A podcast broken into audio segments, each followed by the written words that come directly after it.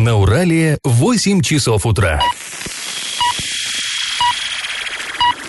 В эфире немного аналитическая, немного юмористическая и слегка музыкальная передача «Заварники» на радио «Шансон Орск». Для лиц старше 12 лет. Доброе утро! В эфире программа «Заварники» и ближайший час вы проведете с нами Эльвирой Алеевой и Олесей Колпаковой. Привет, Олеся. Привет, привет. А всем. Павла Лещенко у нас сегодня и в понедельник не будет. Он отстаивает честь нашей программы в Уфе. Ну, удачи ему. А мы что? А мы будем работать. Да, кто-то работает, а кто-то отдыхает. Так всегда. А слушать нас можно и на подкастах в разделе «Заварники» на сайте урал56.ру для лиц старше 16 лет или со своих мобильных устройств. Сегодня мы, как обычно, обсудим новости. Например, коммунальный скандал, который разгорается в ГАИ. Ну, а пока традиционно старости. Пашины старости. А Сейчас мы уже не представляем себе, как Орск мог обходиться без бетонного моста, связывающего Азию и Европу. Но история его возведения непростая и к тому же очень и очень длинная, поэтому растянется она не на один выпуск. А до революции практически весь Орск умещался на азиатском берегу Урала, и мост был по большому счету не нужен. На другом берегу, конечно, тоже были поселения, например, Кузнечная Слобода. Ну, Кузнечная, потому что там стояли кузницы, кузницы были прямо на берегу Урала, потому что от искр, э, ну, часто бывали пожары, и э, то, что вот Урал был рядом, это было вот прям очень даже хорошо. А, На берегу песчаном находились казачьи выселки, где жили, как нетрудно понять из названия, казаки. А, И совсем далеко от города вырос хутор подполковника Круторожина. Круторожина, да. Э, Ну, в общем, были и там, и там поселения, но э, большого количества народу через реку Урал не переправлялось, поэтому мост был не нужен и вполне хватало лодок. Все изменилось в начале 30-х годов. А Правительство страны решило превратить а, уездный город в промышленный узел, требовались большие пространства. А, Строить заводы на азиатском берегу а, было ну, не очень удачной идеей, потому что там часто разливался Урал, были а, затопления в период половодья. И решено было осваивать европейскую часть а, вот теперь уже европейскую часть Орска. А, Там заложили Криекинг, это нынешний Анос, Никель, Локомотив, ТЭЦ. А туда же из города нужно было возить стройматериалы и людей. И в 1931 году было принято решение приступить немедленно к работам по устройству деревянного моста. Приступили к работам и даже вовремя закончили. Уже в 1932 году Да, мост чего сейчас, да, не скажешь. Да, кстати. Очень редко вовремя все заканчивается. Да, и ну, буквально год потребовался, даже, наверное, чуть меньше, чтобы построить этот мост. Более того, по этому мосту даже после войны бегали трамваи по деревянному. Однако город рос, и уже деревянного моста стало недостаточно. В следующем выпуске такой небольшой спойлер. Мы расскажем о судьбе деревянного моста и о том, как началось в Орске строительство нового, привычного нам бетонного моста. Сейчас мы его называем верхним. А, кстати, деревянный мост и бетонный даже какое-то время существовали параллельно друг другу. А пока традиционный вопрос. В каком году началось строительство вот этого вот нового бетонного моста, верхнего моста через реку Урал? В 1949 году, в 1954 году или в 1961 году. Ответы присылайте на номер 8 903 390 40 40. Пишите нам в наши социальные сети, в Одноклассники, в группу Радио Шансон Орске или в соцсеть ВКонтакте, в группу Радио Шансон Орск 102 и 0 FM для лиц старше 12 лет. Галопом по Азиям Европам. А Всероссийская массовая лыж- лыжная гонка «Лыжня России-2019» в Орске состоится 9 февраля. Соответствующее постановление размещено на сайте администрации города. Ежегодно мер- мероприятие посещает несколько тысяч жителей города и гостей города. Мы, журналисты, тоже там всегда присутствуем. Для участия приглашаются все желающие, просто любители, профессионалы, школьники, студенты, семьи, ветераны спорта, представители предприятий и организаций. Ну, а накануне в Орске трамвай столкнулся с грузовиком. ДТП произошло на перекрестке проспекта Ленина с улицы Волкова. А В результате аварии транспортные средства получили механические повреждения, а а трамвайный вагон и вовсе лишился лобового стекла.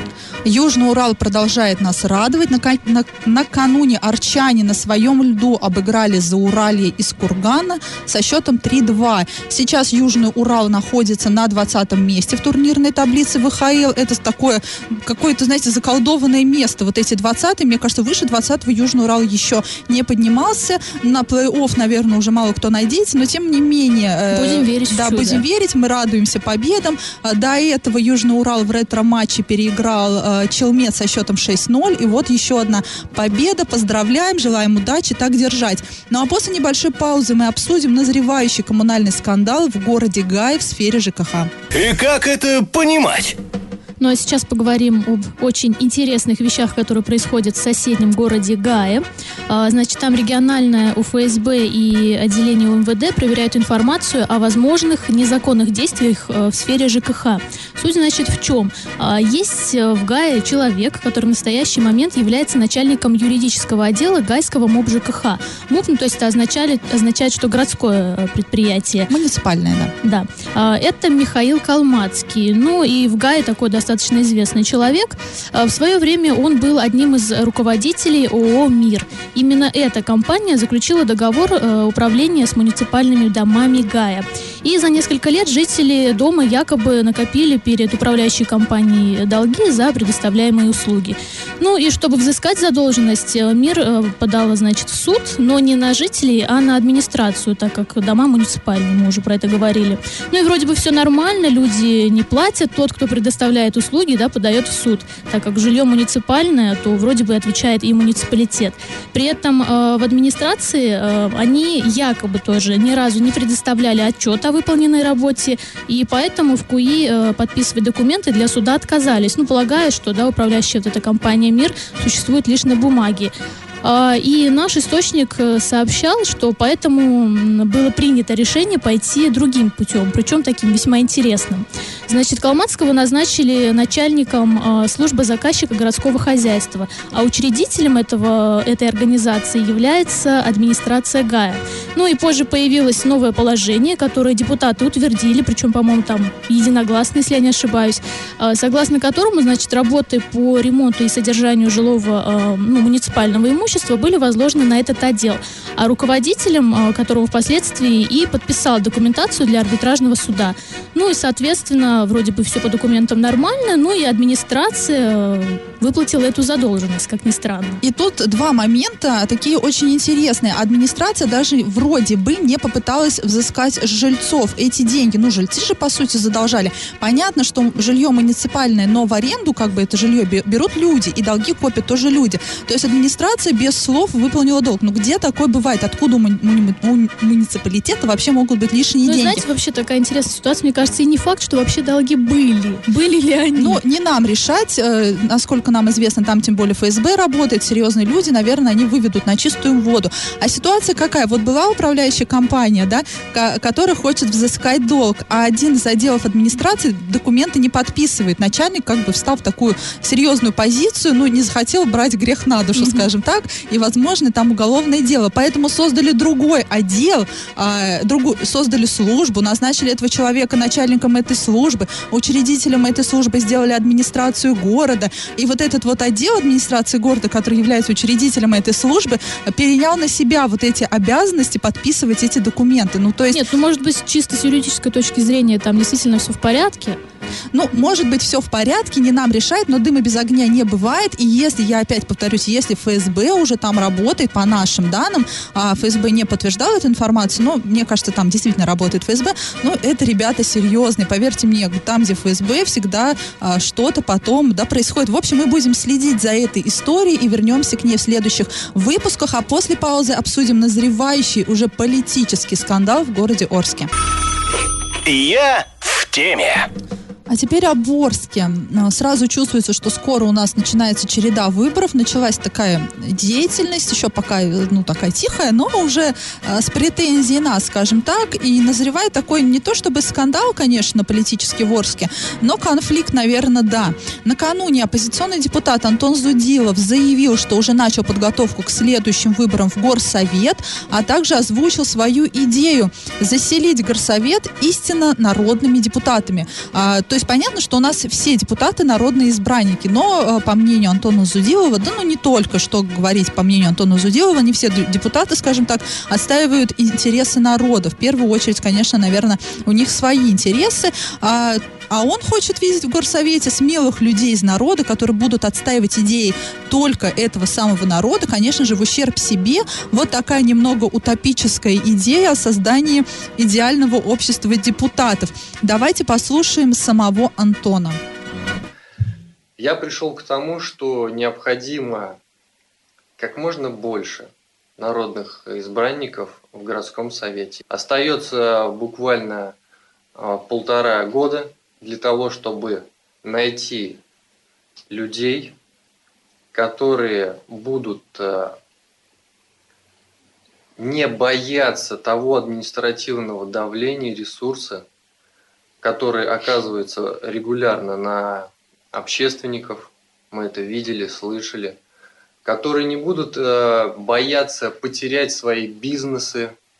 А сейчас это куча примеров, э, когда у нас депутаты э, боятся сказать что-то лишнее либо сделать, потому что сразу переживают за свой бизнес. А, я вот немножко, ну, я честно говорю, я немножко скептически отношусь к Антону Зудилову, а уж депутаты, да, горсовета, они прям, ну, э, в основном, в большинстве своем, они резко негативно относятся и выставляют его обычно клоном. Но если вслушаться, ну, все правильно человек говорит, но действительно хочется, чтобы каждый депутат в горсовете, а их выбираем мы, чтобы он в первую очередь родил, ну, о нас, обо мне, там, об Олесе, потому что народный, слуга народа, да, не просто так есть эта фраза «народный избранник», но это тот, кто это человек из народа. Ну, мне бы тоже вот хотелось, знаете, добавить. Единственное, что не совсем понятно, то есть вот он говорит, вот э, в горсовете, да, в основном это какие-то бизнесмены. Но это понятно, что там кто-то идет, чтобы преследовать свои интересы. Но с другой стороны, вот он наберет сейчас э, народных избранников из народа, да, а, но они же тоже должны быть как-то подкованы. То есть, если ты идешь... Политически грамотный. И политически грамотный, да. Ну, возьмет он, допустим, я не говорю, что там э, учитель может быть безграмотным, да, но опять же, например, э, должен он как-то понимать в какой-то составляющей там политики, бизнеса, еще чего-то. Поэтому здесь тоже вот э, нужно набирать, наверное, все-таки людей, которые, ну, действительно будут Имеют готовы. политический опыт. Да, и то есть э, представлять интересы народа, это безусловно, это самое главное, но это должно быть все как-то вот сделано грамотно. А, но ты знаешь, у нас все равно есть примеры э, в горсовете, когда депутатами становились, ну, учителя, например, да, вот Владимир Владимирович Литвинюк, у него не было политического опыта до этого, да, он был учителем, э, теперь он потом он стал депутатом, ну, теперь он директор, да, 13-й школы. А, да, и, и очень с уважением я отношусь к этому человеку, но этот человек был без политического политического опыта. И тем не менее, да, депутатом стал. Но э, что еще Антон Зудилов хочет, это не просто, знаете, э, сделать так, чтобы большинство депутатов стали именно вот из народа. Он хочет закрыть все 25 округов вот именно народными избранниками, то есть вытеснить всех других. А, и э, его принципиальная позиция, он будет вот в эту свою э, группу, команду мечты набирать исключительно тех, кто не из Единой России. А, но тут тоже все должны быть равны. Раз уж мы преследуем такие благие цели, то и не нужно следовать двойным стандартам. То, ну, почему? В Единой России, может быть, тоже есть достойные представители. Ну, запутались они по жизни, да, и не ту партию выбрали. Но мы будем следить за этой темой, будем следить пристально, да, действительно, скоро скоро выборы, и в наших интересах а, наблюдать за тем, что происходит в депутатских кругах. Ну а после паузы мы поговорим о такой наболевшей теме для всех жителей России о капитальном ремонте.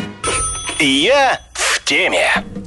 Жители Оренбургской области должны за капитальный ремонт домов несколько миллионов э, рублей. Долг исчисляется сотнями. При этом э, собираемость взносов одна из самых э, высоких в России. Ну а подробнее о ситуации нам расскажет представитель Фонда модернизации ЖКХ Юлия Симонова. Несмотря на то, что собираемость взносов на капитальный ремонт э, в Оренбургской области является одной из самых высоких по стране, это порядка 96% по итогам 2018 года, фонд приступил к досудебной работе с должниками и направлены досудебные претензии по взысканию порядка 350 миллионов рублей. Вот 350 миллионов рублей – это долг жителей за 2018 год именно вот за капитальный ремонт. Ну и вот суть в чем, да, по итогам 2018 года собираемость взносов, вот уже, как она говорила, составляет 96%. Ну, кстати, цифра достаточно хорошая. Хотя когда-то Оренбургская область была в аутсайдерах, да, мы все мы помним вот эти митинги пом- пр- против Да, вот да. этих взносов. Ну а сейчас же при задолженности за три месяца э, и более жителям региона начали уже направлять квитанции, э, так сказать, напоминалки. И если собственник и в этом случае не погасит долг, то ему направят уже досудебную претензию. И, кстати, по данным администрации Орска, в январе э, 2019 года подобные письма э, получили уже более 25 тысяч человек. Ну, тоже сумма достаточно такая большая, да, 25 тысяч Ну да, человек для 25 нашего тысяч жителей Орска, которые не платят. Ну, э, знаешь, тут еще что хочется сказать. У нас проблемы на предприятиях. На минуточку. Люди, э, нам, работники многих предприятий просто не получают зарплату. Может быть, они хотели бы заплатить за капитальный ремонт, но у них просто денег на это нет. Ну, вполне возможно. Ну и, кстати, при этом э, должники могут э, как погасить долги сразу, так и заключить соглашение об их э, реструк- Реструктуриза- рек- Да. Реструктуризация. То есть, да, можно поделить долг на несколько частей, реструктуризировать его и платить э, по частям. Ну, то есть в рассрочку, да, по Ну, можно сказать так, да. А, И льготными условиями задолженности могут воспользоваться те, у кого э, совокупный доход ниже прожиточного минимума. То есть инвалиды, семьи с детьми-инвалидами.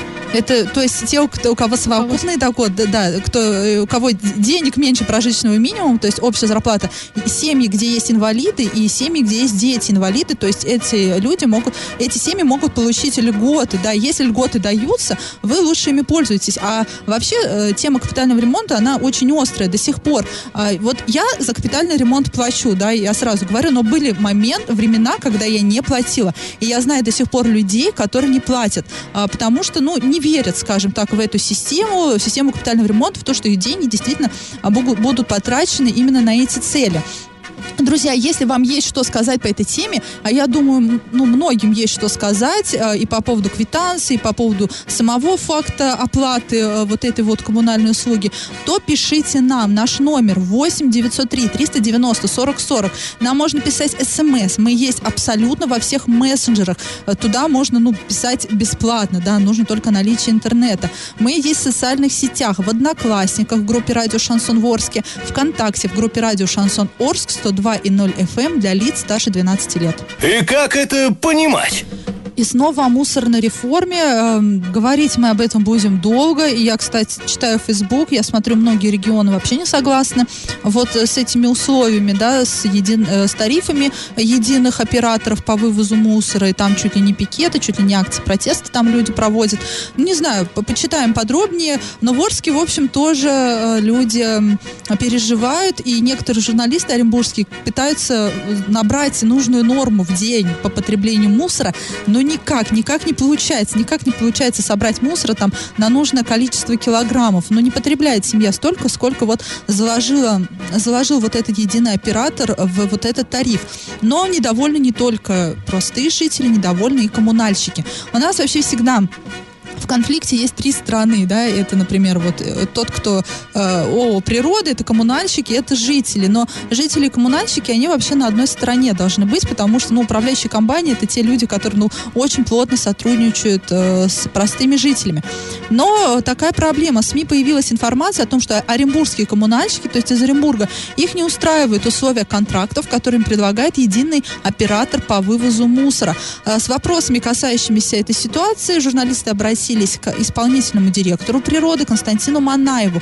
По его словам, э, да, действительно, те суммы, которые они предлагали, действительно коммунальщиков не устроили. Ну, То есть маленькие деньги давали вот именно, чтобы они там... ну, Ну, сумму, к слову, он не назвал, поэтому, может быть, она была и не маленькая. но коммунальщики все равно как бы недовольны.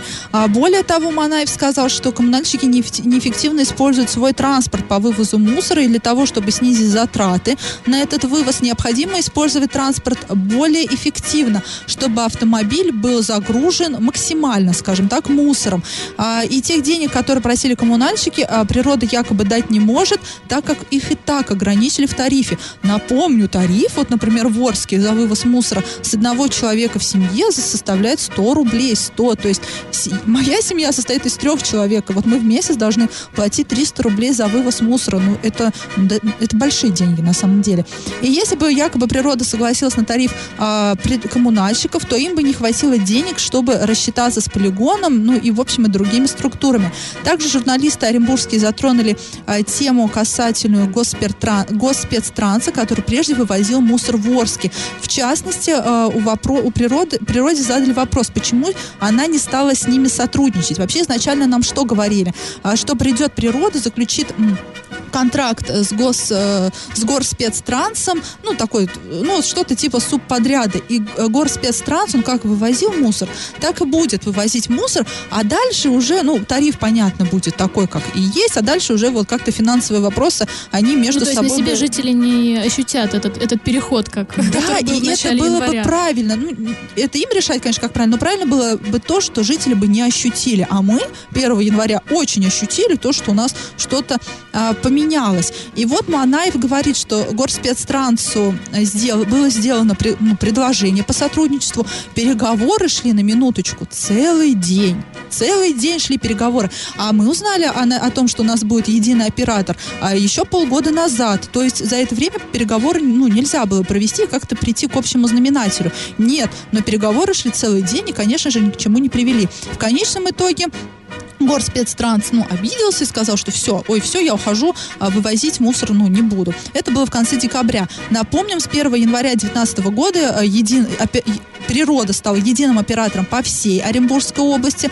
А 20 декабря 2018 года Департамент Оренбургской области по ценам и регулированию тарифов утвердил тариф на сбор и вывоз твердых коммунальных отходов. Как я уже э, говорила, он составляет около 100 рублей за одного человека. Новый тариф действует с 1 января, и вот-вот мы уже должны по нему будем платить. Но посмотрим, э, что будут говорить люди по этому поводу э, тогда, когда придет время оплачивать эти квитанции. А, Друзья, я напоминаю, если вам есть что сказать, а эта тема тоже горячая, по-любому вы хотите высказаться по этому поводу, не стесняйтесь, пишите нам, пишите все, что угодно, все, что пожелаете нужным. А, 8 903 390 40 40 наш номер телефона. Галопом по Азиям Европам. Э, Агент форварда московского «Спартака» Денис Давыдов, э, Дениса Давыдова Иван Бакулин опроверг возможный переход своего клиента в футбольный клуб «Оренбург». А Нынешний контракт Давыдова со «Спартаком» рассчитан до лета 2019 года. А Зимнее трансферное окно в России открылось 23 января. А Этот период продлится ровно один месяц. То есть в это время команды могут дозаявить игроков, и тоже в это трансферное окно для Оренбурга важнее не укрепить состав, а сохранить своих лидеров, которые могут получить более выгодные предложения от э, других клубов. Исполнять еще такая кадр, кадровые перестановки в Оренбурге в Оренбургской области продолжаются. Испол- исполнять обязанности руководителя аппарата губернатора будет казачий полковник Виктор Каргалов. Напомним, ранее эту должность, а также пост вице-губернатора а, занимал Дмитрий Кулагин. Однако после того, как он был избран на должность главы а, Оренбурга, то покинул правительство. Накипело! накипели у наших жителей Орска на э, сегодня дороги. Ну, дороги у нас кипят каждый год, причем вне зависимости от сезона. Такой вопрос к нам поступил. Нужно ли убирать лежачих полицейских на зиму? А водители возмущаются, что, э, ну, и в общем, э, создают вот э, трудности им переезжать зимой лежачих полицейских, и якобы на зиму их необходимо снимать, убирать, потому что так делают в Новотроицке.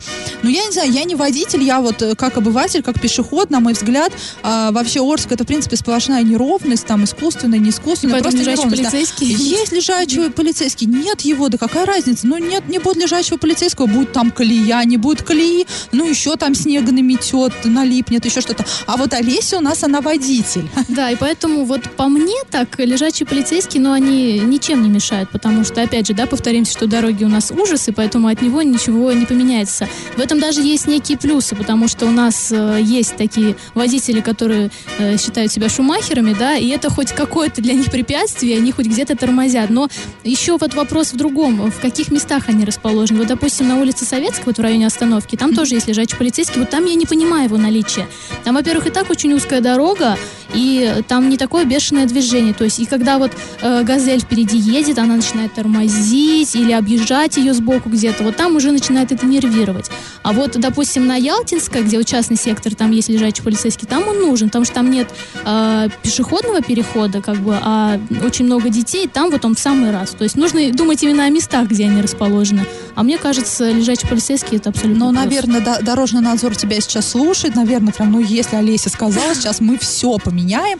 А, но я не знаю, где ты видела газелистов, тормозящих перед лежачими полицейскими. Я таких не видела, потому что я езжу на газели каждый день. И, ну, вообще, люди без, без тормозов, ну, мне, по крайней мере, такие попадаются, конечно, есть и добросовестные водители, которые не тормозят, потому что даже есть э, такая терминология, что пассажиры это дрова, собственно, ну, везут Ну нет, в любом случае, если водитель э, какой-то по найму, то он, может быть, и не думает об автомобиле. А если видно, когда, то есть, да, А если свой автомобиль, Да, то ты его бережешь, да. то он, Ну, конечно, своя рубаха ближе к телу.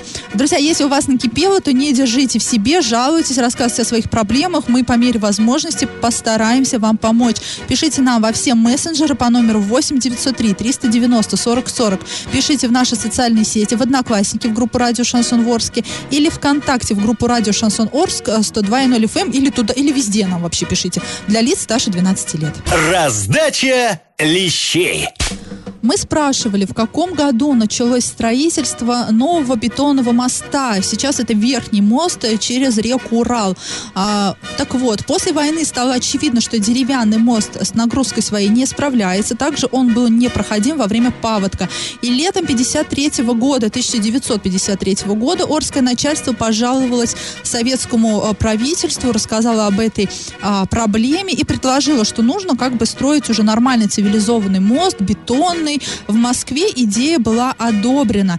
И строительство развернулось летом 1954 года. Но было оно очень и очень долгим. Об этом мы расскажем уже в понедельник. Ну и правильный ответ, получается, у нас 1954 год. Это вариант номер два. И победителем у нас становится абонент, э, чей номер заканчивается на 8491. Вы получаете приз э, на баланс своего мобильного телефона. Да, ждите от нас приятную весточку. Друзья, слушайте нас на подкастах, в разделе «Заварники» на сайте урал56.ру для лиц старше 16 лет или в своих мобильных э, на App Store и Google Play. А мы с вами прощаемся. Этот час вы провели с Эльвирой Алиевой. И Алисей Колпаковой. Пока, до понедельника. Завариваем и расхлебываем в передаче «Заварники». Каждое буднее утро с 8 до 9.00 на радио «Шансон Орск». Для лиц старше 12 лет. Радио «Шансон». СМИ зарегистрировано Роскомнадзором. Свидетельство о регистрации Л номер ФС 77 68 373 от 30 декабря 2016 года. Для лиц старше 12 лет.